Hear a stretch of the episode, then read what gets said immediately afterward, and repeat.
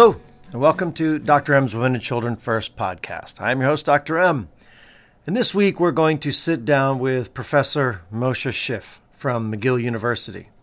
This is a discussion that goes along with a couple other discussions with Dr. Randy Jirtle and Dr. Jeffrey Bland, where we're going to look at sort of the upstream understandings of why humans have evolved to be able to deal with the adverse environments as well as understanding what the actual science says about how we are able to deal with adverse environments, specifically through the lens of epigenetics.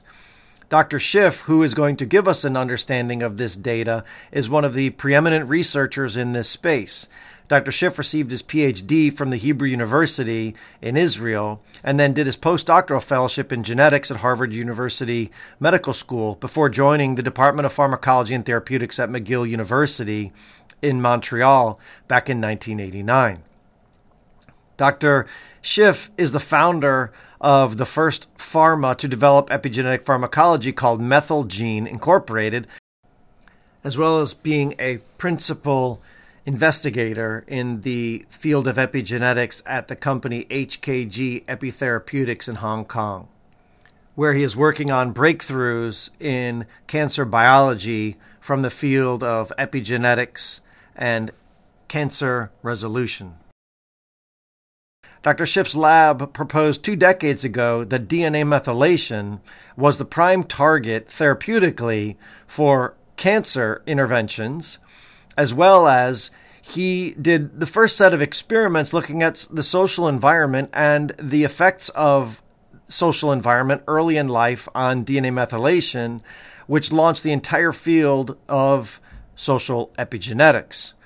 We're going to get into some of this research looking specifically at his research with high licking and grooming versus low licking and grooming mother rats and their children, which sort of gave us the first understanding of the nature versus nurture story. Is the disease based on just your hardwired genetics that you got from mom and dad, or is something else going on where the involvement of the mother in the experience of the child in early life has a differential outcome through something now we call epigenetics. And this is where the story gets super fascinating. And on the heels of the discussion with Dr. Jirtle, who did the groundbreaking research on the agouti mouse and understanding of epigenetics in general, we're going to follow up on that story now with Dr. Szyf.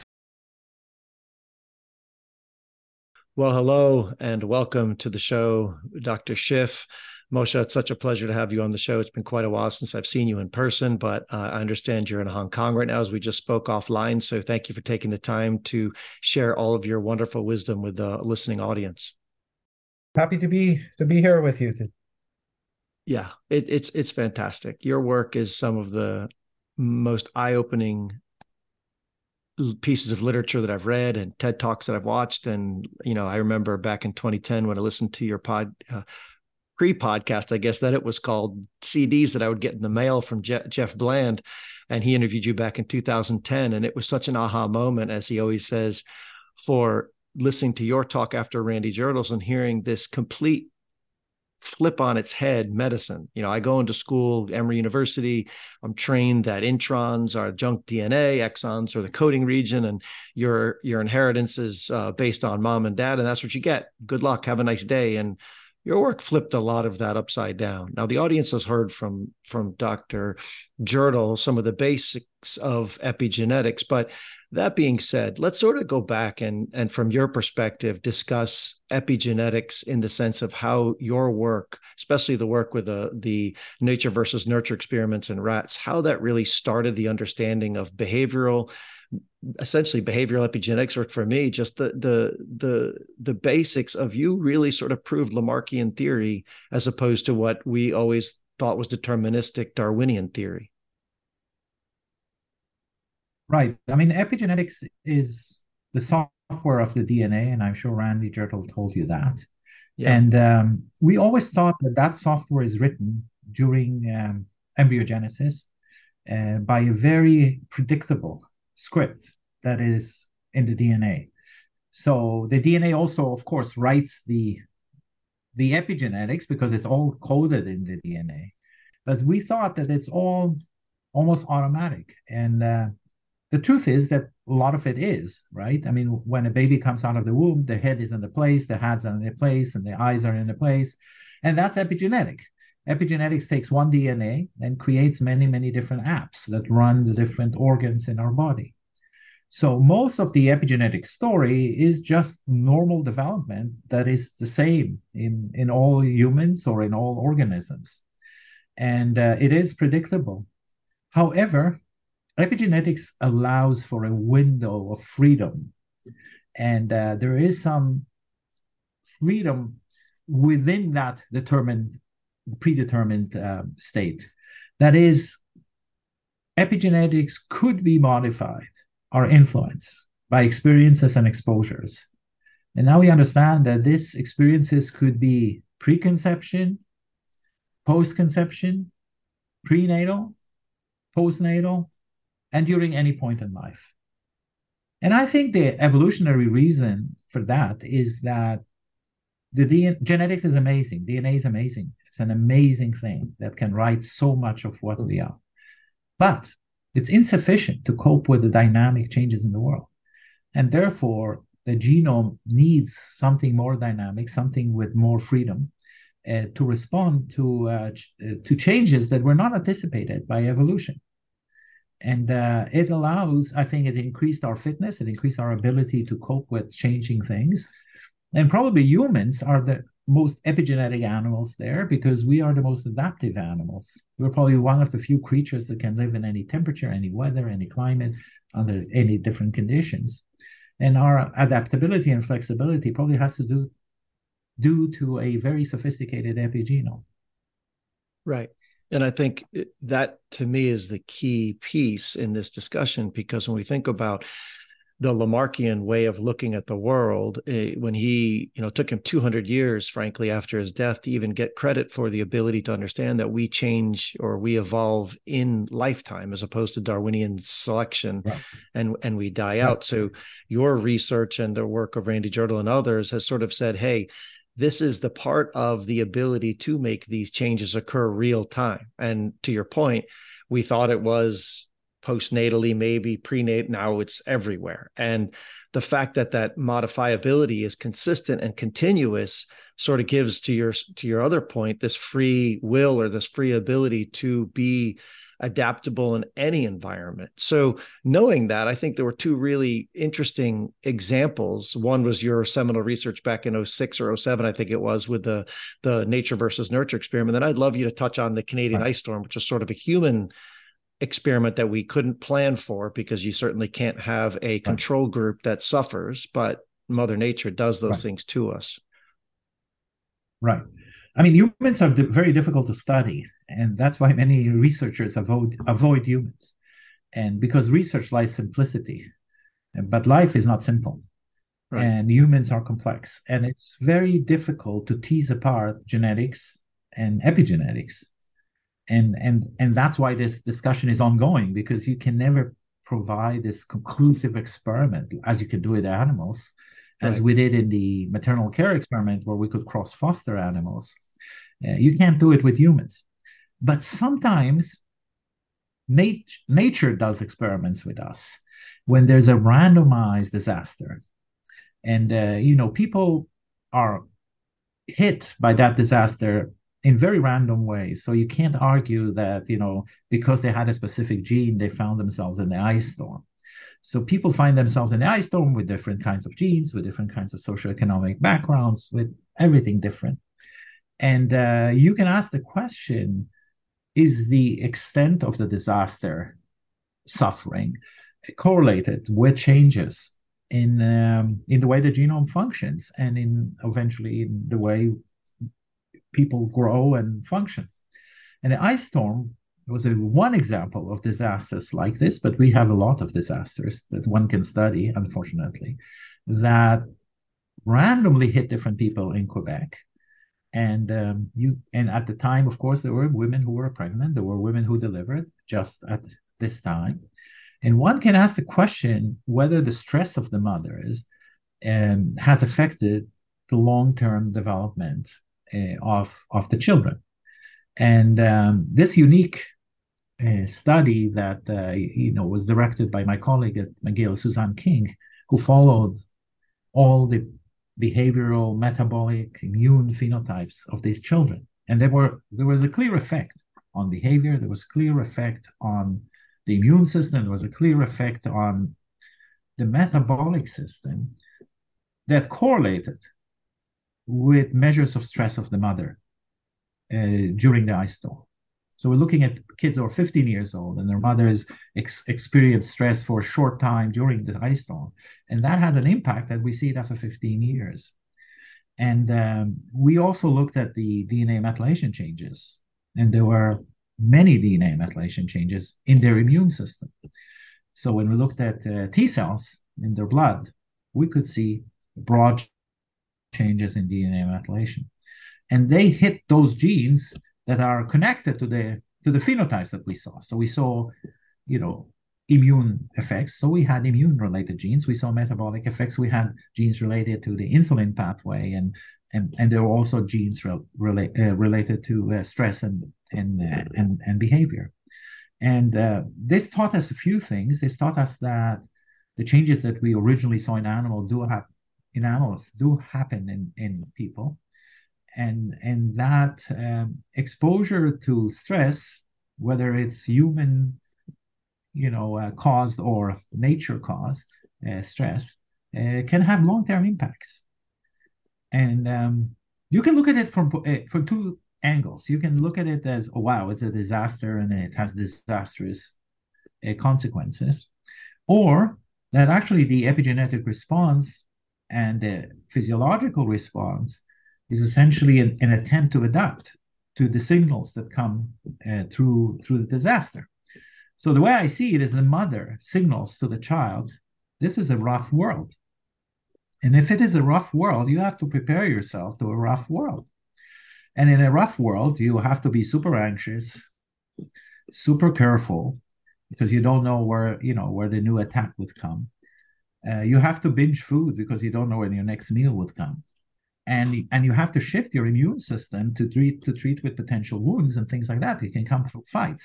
So it's possible that this whole mechanism by which signals early in life of, of distress, you know, change the way we develop, is not necessarily to cause bad things, but it's to um, it's to protect us and and to uh, it's the mechanism by which one generation can talk to the other generation and tell them your DNA is not enough. There's additional information you must bear so you can deal with this world that has changed. And um, in this case, the ice storm gave a signal of a change, of, of uh, a disastrous condition uh, at early life. But we need to think that every adaptation could become maladaptive. So, you know, binging, which can save your life if you're in a concentration camp, it can kill you if you live in a middle class society, right? Because you now uh, are binging without with no need, but you don't know why you're binging. You're binging because you had the signal early in life that life is going to be tough and there's going to be famine everywhere, and you better eat the meals you see.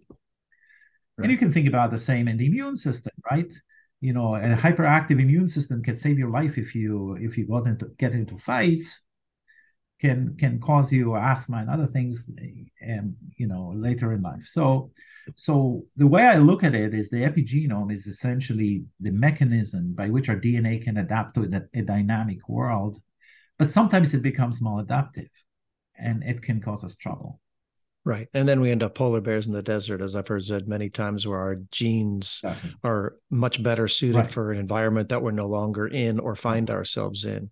So let's pivot back. And then I want to, I'm going to actually come back to this discussion you have because I want to look at it specifically from the autism perspective. But let's go back and look at your initial work. So you're sitting there, my you're, you're with Dr. Meaney, and you guys have decided you're going to do a little bit of research looking at the cross fostering experiment. Explain the cross foster experiment and specifically what happened in the stress response mechanisms and how how did this really change our understanding of nature versus nurture.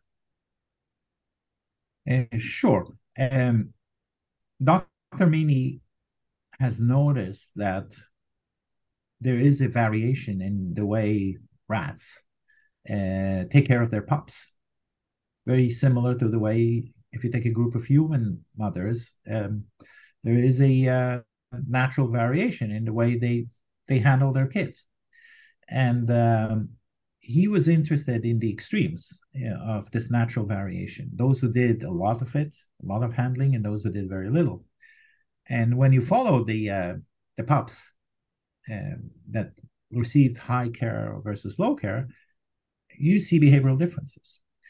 And the first behavioral difference that that caught in uh, the eyes was the stress response.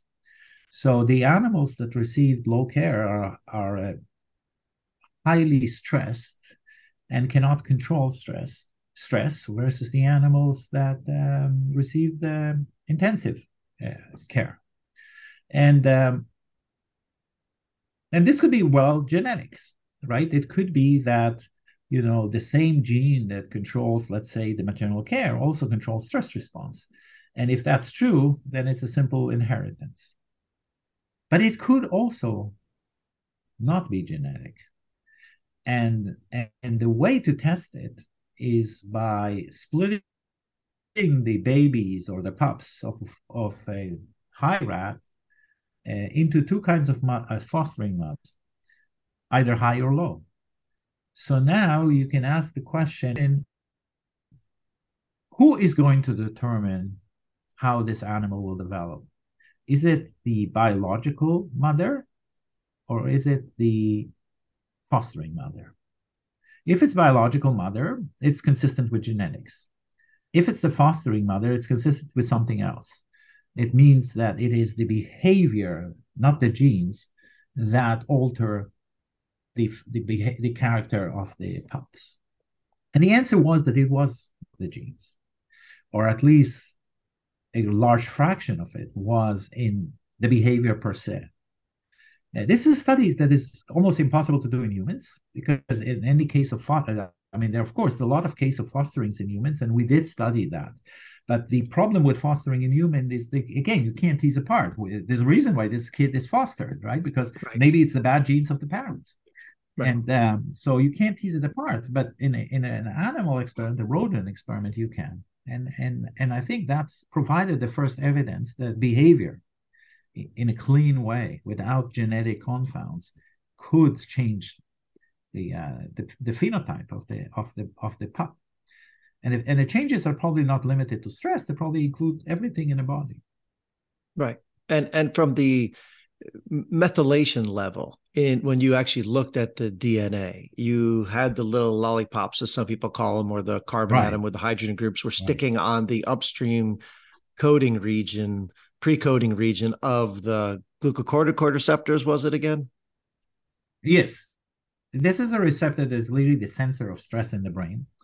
And its its job in the brain is to control how we respond to stress. Of course, we have to respond to stress. That saves our lives but if we if we just keep responding to stress when there's no stress, that can kill us. So essentially, what the brain does, it regulates the response to stress. And, and the way it regulates it is by sensing how much hormones of stress you have and keep making sure you don't have too much of them.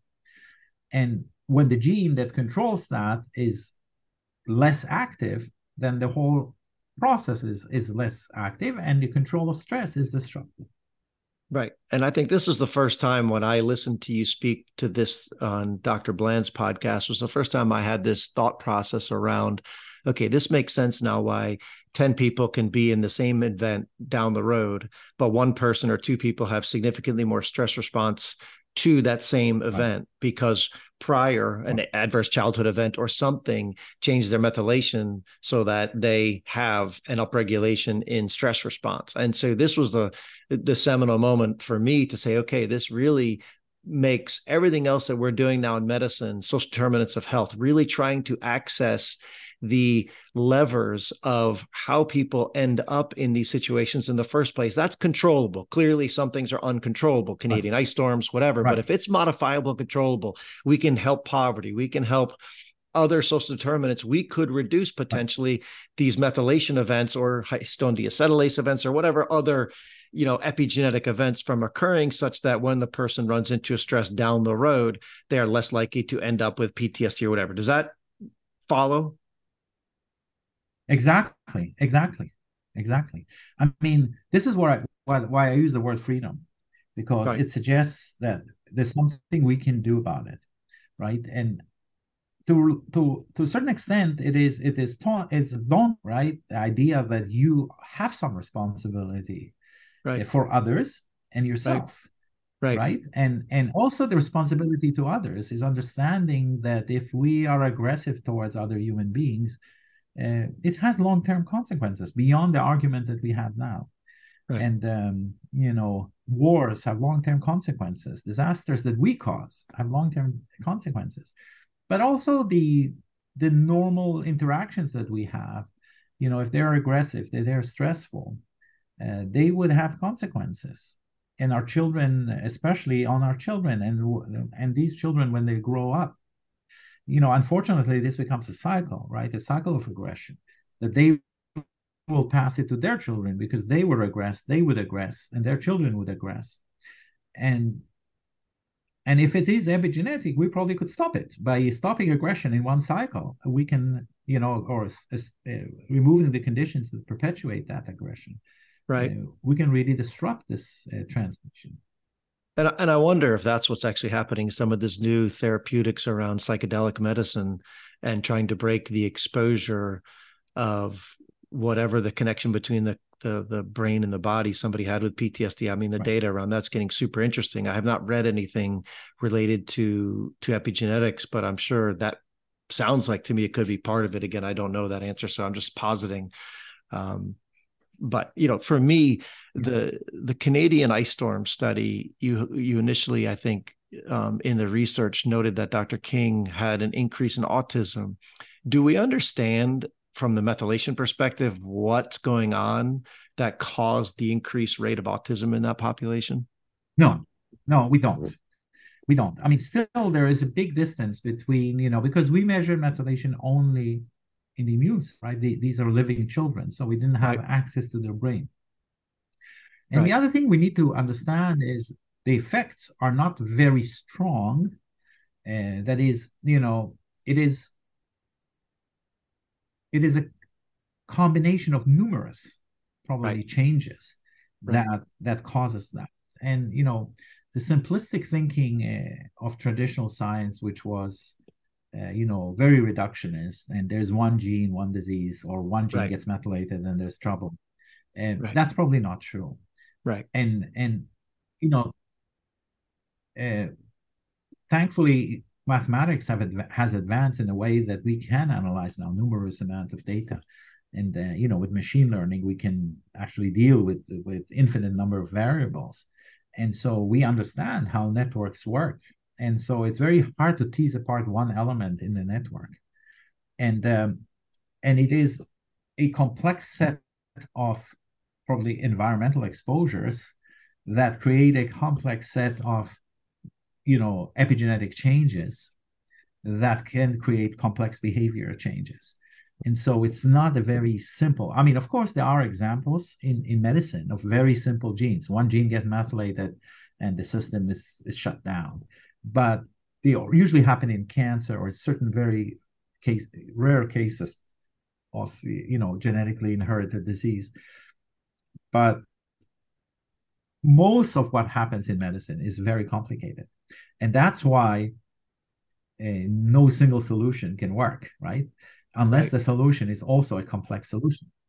Right. Yeah. And i think that's sort of what we're seeing in a lot of the physicians who are taking an anti-reductionist approach i look at the alzheimer's data with dale bredesen at the buck institute and you know 43 44 things being pushed on levers being pushed on to try and ameliorate a change because of the fact to your point it's right. not one single thing and but we spent $8 billion on alzheimer's research trying to fix plaque and tau and realizing that that's not the real problem there's other things underneath it but to the earlier right. point i think the methylation marks were in immune cells. And I think some of the research that I've been looking at, especially with maternal activation syndrome, where children turn out with an autistic phenotype and they have a massive upregulation in IL 6, IL 17, and these pro inflammatory cytokines. Right. To me, that's where I think the data is going to continue to push that it's immune dysregulation right. in maternal states that's being driven by, to your point, various exposome or exposure based issues. And and you know where that all takes over time. I, i'm i'm curious to see how this plays out but i'm you know when i look at statistics from you know obesity somebody who has excess weight gain as pregnancy increases the risk of autism 2x if you have diabetes as well you increase the risk of autism 4x right. so to me that's all leading to the issue of inflammation. And so i think somewhere along this pathway i think you're you're sort of proving without being able to say definitively that the likely answer is that it's inflammation that's hmm. driving the phenotypes that we're seeing that are dysfunctional. I think sort of akin to what you were saying earlier, that I think where my family history is really replete with cardiovascular disease. Both of my parents were born in in Europe. My father was born in Poland in 1936. My mother was born in Germany in 1945. Both had major war traumas and and in that whole phenotype of my family somewhere along the way we have this genetic predisposition to be able to tolerate bacterial disease and infections very well. Oh by the way that's not so great if eating a bad diet. So the ldl and hdl which helps clear this mechanism. So somewhere along the way to your point this adaptability has been very useful until you end up in an american system with high volumes of calorically dense food lots of chemicals and exactly. lots of stress. Yeah. Yeah. Yeah right. it's, it's cheap calories. Say that one again I think America created cheap calories. You know, you can yes. you can get calories for little money, and I think that was the dramatic change. Usually, calories were correlated with resources, and right. so only rich people had access to uh, calories. And uh, once a poor person has access to high calories, that's a very dangerous uh, combination. Right, especially when they don't have access to other foods. Unfortunately, almost like an indentured servant to because they became expensive, right? Correct you know, when the federal government subsidizing so happened foods that are garbage. The, the world was reversed. Like vegetables were, which were the, you know, the food of the poor became the food of the rich, and meat, which was the food of the rich, became the food of the poor. Yeah, ironically, when I interviewed Kara Fitzgerald on her work on, um, you know, she's doing the work on anti-aging, and one of the things we talked about was how important liver is as a source of methyl donors in human food, you know, giving right, exactly. high quality, you know, methyl. That that was the poor person's food because that was in general the food that, right. you know, people didn't have access because the meats were the ones that everyone wanted. Now it's sort of flip-flopped and now everybody's eating the garbage part of the animal, which is the the the the protein meat instead of the more important part, which is the right. the the organs. Yeah, it, it's it's quite incredible. So Let's do a little bit of a deeper dive into your work now. I know you've you're a huge amount of work looking at cancer biology. And so one of the things I'm really curious about right. as I've started watching this space ex- be explored and grow, how is the upstream regulation via the chromatin driving a lot of this stuff? Because that was very difficult for me to understand in the beginning. But you know, for the audience that aren't the physicians, chromatin is the part of the chromosome and as is being unwound, you have these DNA strands that are wrapped around these proteins called histones. And that is compacted into this beautiful structure that allows this really long genetic code to be crunched in this tiny micro size, uh, you know, uh, book in every cell of our body. How do we understand now the chromatin regulation of epigenetics? I mean, epigenetics regulates chromatin, right? I mean, chromatin, epigenetics is part of chromatin, and it it essentially responsible for the structure that wraps DNA, and um, and responsible for the access of DNA to uh, the machinery that turns DNA into into RNA, which turns into protein. So, essentially, the DNA is a very very long place and uh, it's very hard to access. And in order to get anything done in the cell, you need to access the DNA. So by regulating accessibility to DNA, you regulate which parts of the DNA will will be expressed and which not. So what happens in cancer is a total revolution uh, of of the chromatin. The cancer uh, allows many genes that otherwise would not be expressed to be expressed, and others that usually are expressed are silenced. So it's it's like in the uh, it's like a corporation that changed complete strategy, right? So every every office in that corporation is doing something else. And so now the cell is busy with just growing and spreading rather than doing its normal function. and the changes in in DNA methylation in cancer are just so starkly stark. I mean, it's it's you know you don't need any statistics to see it. It's it's it's it's amazing, and it's the easiest DNA methylation to study because of the the, the tremendous changes, in difference from you know behavioral changes that are very subtle. Here we see massive changes. And and and when you say massive changes, we're talking about hi- lots of hypomethylated regions, or is it mixed both. again? So both. there's hyper, hypo, both. Both. It's, and, and it's so, an extremely complex change. Yeah. Okay. And so when I think about this from the perspective of methylation in general, so putting that little carbon atom with the three hydrogens on part of the DNA upstream of the actual protein coding region, right. in order to even have access to that, you have to unwind the chromatin, which means you have to have some form right. of a enzyme that's saying, hey, let's unwind you before you can even have the DNA methyltransferase come in and say, hey, let's transfer the carbon atom on there. So, do we understand where the signal comes from to unwind the chromatin in the first place? Is that, again, just one of these unknowns? It just happens? I mean, yes, there is a lot of biochemistry there. And, uh, you know, it's too sophisticated and too complex to discuss now. But, um, uh, but there is a lot of knowledge. I think in, in the in the case of cancer, we do understand uh, all, all, the changes that a lot of the changes that are happening. And they involve, you know, changes in regulation of basic enzymes that regulate methylation, regulate histone acetylation, and um, the question is what triggers that, and and this could be triggered by many different things. Uh, you know, and I believe many things can trigger this change, but once it happens, it has a life of its own. And yeah, I think I'm like getting a signal that I have to go to the other meeting. Yeah. Oh, okay. No mm-hmm. worries. We'll we'll uh we'll, we'll wrap this up then. All right. Well, I'll, I'll, I'll, I'll let you run. We got to where we needed to get to. I appreciate your time very much, Dr. Yeah. Szyf and uh, Moshe. It's it's wonderful Thank to you. be able to speak to you, and uh, I, I, look forward to more work that you're doing and seeing the beautiful things that you bring to sure. our world and making humans live healthier in this in this process. So thank you so much for your time, and I hope the rest of your your day Thank over you. in Hong Thank Kong you. goes wonderfully. It was really nice talking to you. Yeah. Bye. Bye bye now.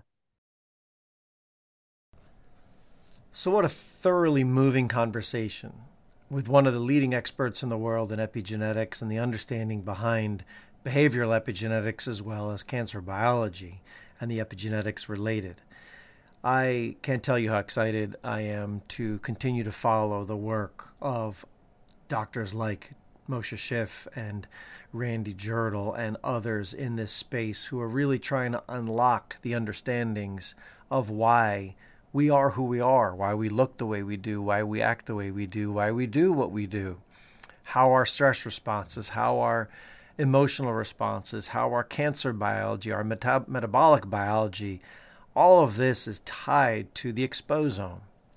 The exposome, which is anything environmental in our lives that can affect the ability of our genes to decide to be read or not read in a way.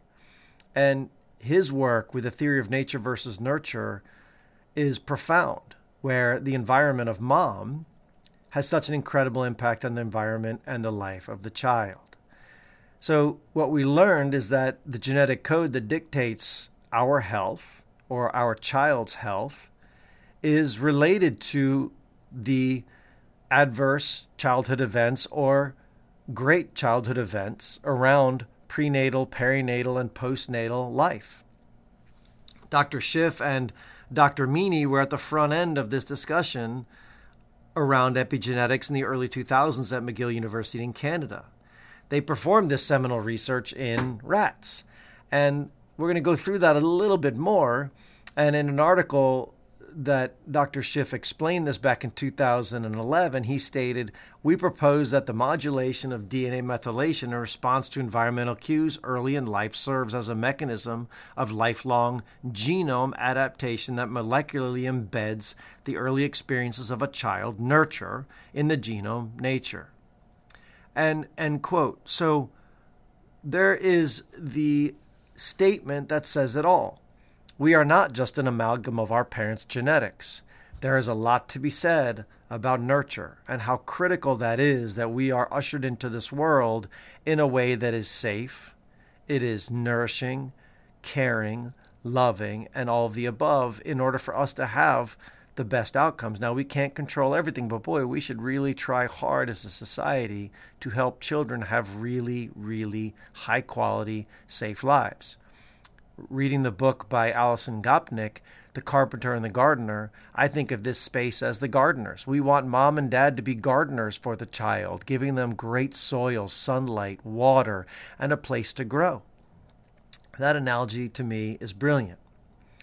When I go back to Dr. Szyf again, what I believe he is trying to say is that the changes to our child's DNA sticky notes that say read or not read me in response to environmental cues, like parenting, can have lifelong effects on our child's genome, the book of life.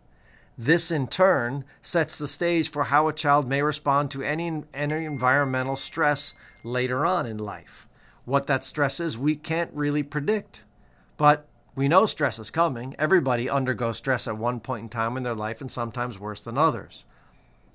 Unfortunately for us, if it turns out that this environmental cue is negative or the stress is negative, that can place dysfunctional sticky notes, methylation related, on a child's genome that can be conserved over future generations, which in and of itself is problematical. Where, as somebody like myself who had parents born in war torn Poland and Germany, is there some sense of that epigenetic marks related to the trauma of living through a war passed down through my DNA?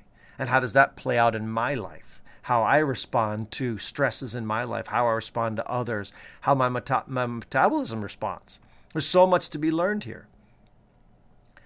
I believe in some way, shape, or form that this is the main reason that we are seeing such a steep climb in the incidence of many diseases in children. Our epigenome is being bombarded by environmental inputs that are not in keeping with our health and physiology. As you've heard me say many times on this podcast, there are far too many chemicals in our environment. There's far too much stress in our environment, worsening with the social media, phone reality there's far too much unhealthy food in our environment, especially the cheap unhealthy food that is in our food deserts and locations where folks in impoverished situations with high needs of social determinants of health are being bombarded by high calorie, poor quality foods. What about the exposure to drugs now becoming a huge problem? I unfortunately care for many children born to drug addicted mothers. What is that doing to the epigenome? What is that saying to the child? What is my life going to be like? Right? These are scary thoughts, but this is the reality of the existence of the modern American experience. And there's so many more exposome related phenomenon that could be driving the epigenetic marks to be functional or conversely dysfunctional. And this is, for me, the important part of doing this research and understanding this research. So, if we look at Dr. Szyf's hallmark research, he looked at the response of rat offspring to differential social grooming and subsequent stress responses over time. His group cross fostered rat pups born to high licking and grooming mothers, subsequently given to a low licking and grooming mother, to raise and nurture vice versa. Animals that were poorly groomed by a low licking and grooming mother rat, despite having the genes of a high licking grooming mother, had a higher long term stress response because of brain stress receptor changes that occurred. The study showed that a baby is primed epigenetically, again through methylation of the genome, to expect a tough world if his mother was not a loving groomer.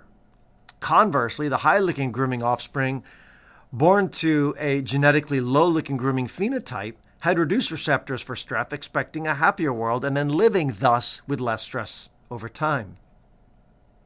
For me, the real proof of the study was noted when these animals had much different responses to the same stressors later in life. Poorly nurtured rat pups had more stressful responses to the same stimulus compared to the high groomed pups or those that had really nice nurturing. At the simplest level, this research shows us that a baby can develop a heightened stress response later in life. Evolutionarily, this makes complete sense to me. If a baby perceives that a stressful world exists, then her stress related genes will be turned on in anticipation of continued issues requiring certain stress receptors to be highly functional. This is likely the intuitive reason that certain cultures shielded their women and children from external stresses during pregnancy and early childhood. Dr. Roman and colleagues in 2014 persisted in this line of research in humans and found similar results with alterations in stress glucocorticoid receptors of children exposed to physical abuse, adverse childhood events. The stress receptor gene sets in children exposed to physical abuse had increased epigenetic methylation that downregulated the gene and upregulates the child's stress response. On another line of epigenetic thinking, Dr. Mitchell in 2017 looked at telomere length in children after the death or loss of a father, a severe stressor. Their group found a 14% reduction in telomere length in the father loss group. Telomere tails protect the DNA code from damage and are highly associated with longevity. This is profound as telomere length shortening causes significant issues of social and physical negative outcomes. Confounding this research even further, Dr. Slavich, SA, excuse me, S-L-A-V-I-C-H, and colleagues looked at the perceived response to stress in humans and gene response. What they found is even more disturbing. Your perception of an event has the ability to alter gene expression even further. This may explain the differential response of a group of soldiers being exposed to a roadside bomb where one has a post traumatic stress syndrome and others do not. I could go on and on and on with the epigenetic research that is emerging and has been published to date. And this research continues to prove the reality of environment gene interactions and that the exposome is profoundly affecting our children. However, we won't belabor that point. The better path now is to think of how to alter this effect. As Dr. Szyf says, we have some sense of control over this. Ideally, we would like to shelter our mother child dyads from all significant stressors during pregnancy and childhood until they are significantly older and their genes are well established and running full steam ahead. Clearly, this is a little bit Pollyannish on my side, as life happens to us, and often not by choice. And frankly, I'm not convinced that that which is being promoted by government, either state or federal, are in keeping with this ethos.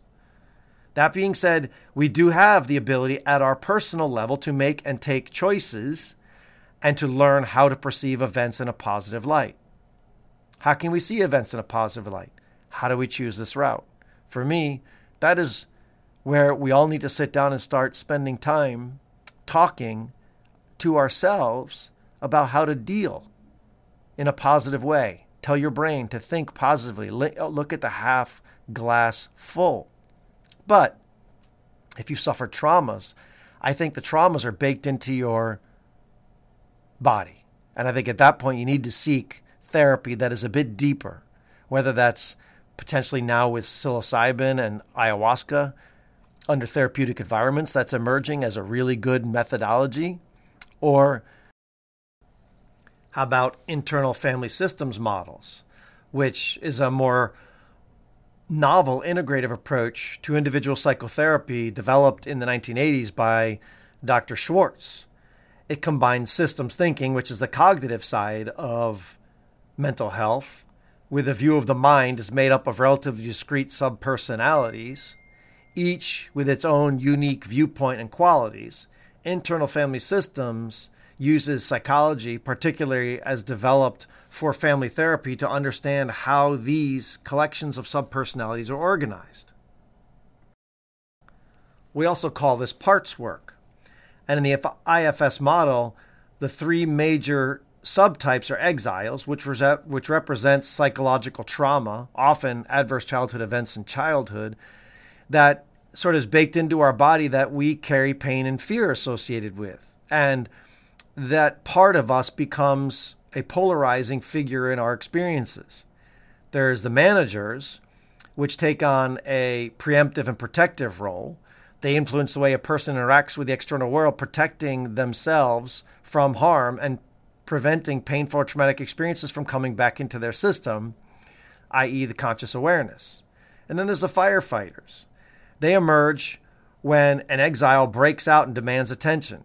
They work to divert attention away from the person who has the exiled personality's hurt and shame, which leads to impulsive and inappropriate, in, inappropriate behaviors like overeating, drug use, violence, over sexual behaviors, and the above.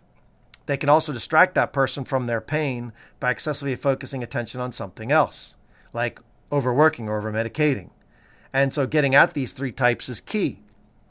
The internal family systems does this primarily by looking at the parts and trying to figure out how to unwind them. The three primary types of relationships that occur in these systems are protection, polarization, and alliance.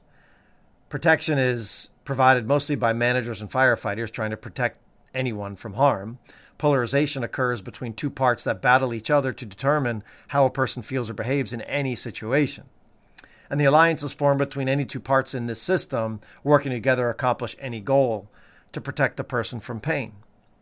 And then the IFS model goes on to figure out through individual therapy how to unwind all of these parts so that they are no longer working against the health of the person over time? How do we unwind the trauma so that it is no longer beating us back? So that's another model to look at. And there are more ways of dealing with this, but I think it's an individual deep dive that has to happen in order to unwind significant adverse childhood events or traumas that to me are driving major, major problems in epigenetics and then leading to diseases that we see baked into our metab- metabolism, neurological systems, immunological systems, or so much more.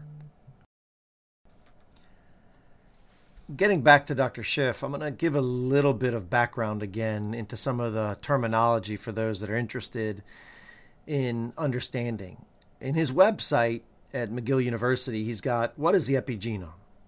While genomic information in uniform in different cells of complex organisms, the epigenome controls the differential expression of genes in specific cells. The programming of gene expression profiles is therefore dependent on the epigenome. The epigenome is composed of two modules a component that is part of the covalent structure of DNA, methylated cytosines located in the dinucleotide sequence CG, and a non covalent module. Our understanding of the covalent and non covalent module of the epigenome is the chromatin, and its associated chromatin modifying and remodeling activities is rapidly expanding in recent years. It is now becoming clear that modifications of histones and their tails by acetylation, phosphorylation, and methylation plays an important role determining the positioning of nucleosomes on DNA and the compactness of chromatin chromatin structure determines the state of activity of genes by gating the access of the transcription machinery to transcriptional regulatory regions. Chromatin structure plays a role in other genomic activities such as recombination and repair. Changes in chromatin structure play an important role in the silencing of certain genes in cancer, and histone deacetylase inhibitors have demonstrated anti cancer effect. So, in essence, what that is basically saying is that our DNA is wrapped up in chromosomes. Everybody knows those things. We've seen them the X and Y chromosomes, and then the other 22 numbered chromosomes. And then they unwind to form chromatin right? And those chromatin are basically these proteins that are called histones with the DNA wrapped around it, tightly packed. And as it's unwound, then we have the ability to read the DNA and transcribe it into a protein, which then allows us to do anything we want. All the proteins in our body for function. That chromatin, when it's unpacked, is what is driving the ability to allow these methyl groups to be put on or off, these sticky notes. So if chromatin is not unwound, methylation cannot occur. So this is a regulatory step in the process of methylation. And so these things called histone deacetylases, these are enzymes that allow the histone to unwind, are another part of the epigenome story. And there's a lot going on here. This programming, which allows us humans who don't have a ton of genes to have an incredibly diverse repertoire of abilities. This was sort of the crazy part. When the human genome project went into effect, we expected humans to have millions and millions of genes. We knew that a fruit fly had about 13,600 genes, and then a worm like uh, C. elegans has 19,500 genes. Rice has 45,000 genes, and corn has 50,000 genes, and wheat, I think, has 80,000 genes. So humans must have had millions. Well, the answer was no. Humans had between 20 and 25,000 genes only. So that was an aha moment that there's something else going on here. And that was the whole intron junk DNA story. The exons, or the protein coding regions, were what we knew existed because that's how we had gene protein transcription that allows us to have function. These introns as junk DNA area was the part where you're like, this means nothing. Well, it turns out that's the entire upstream epigenetic area where all of these myriad changes can occur that allow us to be different. And that's the story that Dr. Jirtle and Dr. Szyf have so elegantly proven to us the Lamarckian reality that we are sitting in a world where we do have some effect on our outcome because of environmental exposures and exposome realities. So, this is huge, huge, huge, huge, huge information now that gives us this free will to some extent, right? And so on his website, he goes on further to say, what is DNA methylation? We've talked a bit about this, but in the scientific terms, it says DNA methylation is the addition to this flexible and dynamic module of the epigenome, which is associated with the genome but is not part of its covalent structure. The genome is covalently modified by addition of a methyl group, a carbon atom with three hydrogens at the fifth position of the cytosine ring. Since the methyl group is connected to DNA by a strong chemical bond, it is considered stable and fixed mark. The vast majority of methylated cytosines in vertebrate genomes are found in dinucleotide sequence CG. Not all CG dinucleotide sequences are methylated, though. Different CGs are methylated in different tissues, creating a pattern of methylation that is gene and tissue specific. Thus, there is good correlation between the state of activity of genes and lack of methylation of CGs in the regulatory regions. Remarkably, there is also a tight correlation between the chromatin structure and the status of DNA methylation. We propose that the DNA methylation pattern is steady state equilibrium of DNA methylation and demethylation reactions. DNA methylation is catalyzed by DNA methyltransferase enzyme activity and demethylation catalyzed by demethyl trans excuse me demethylase enzymes. The DNA methylation reaction is stimulated by inactive chromatin and demethylation by active chromatin.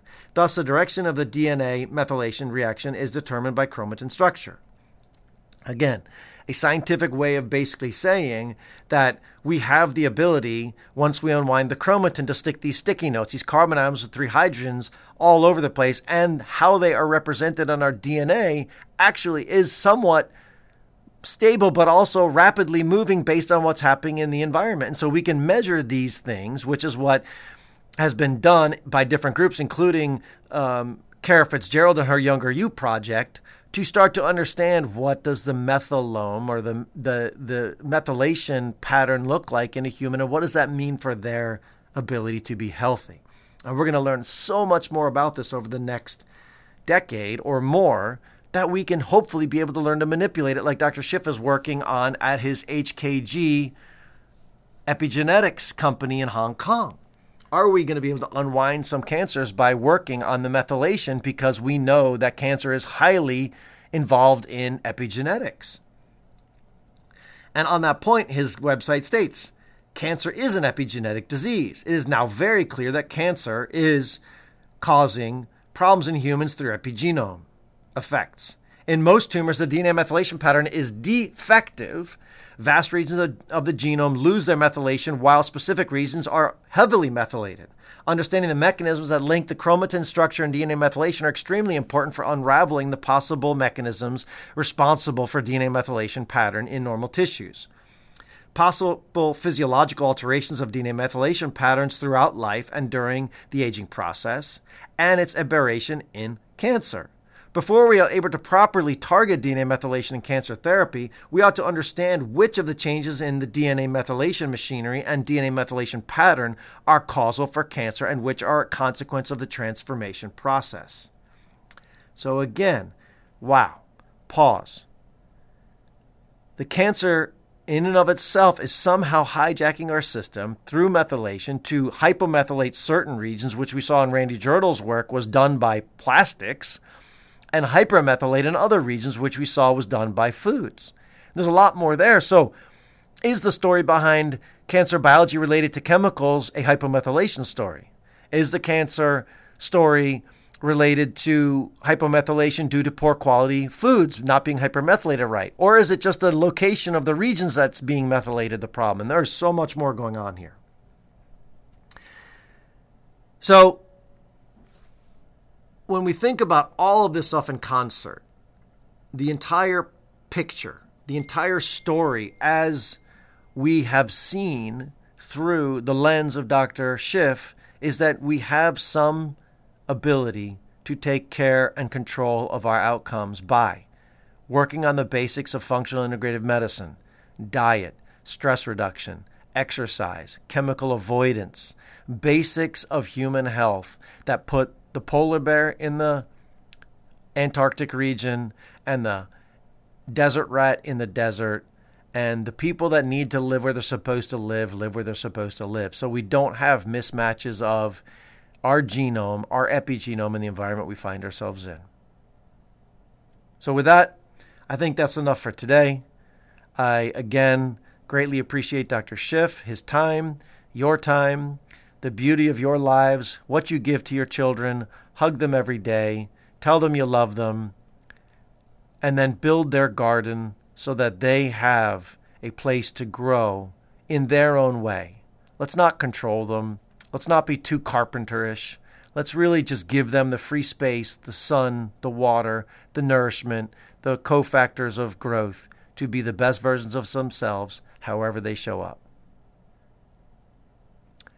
That's it for today, folks. Have a great day.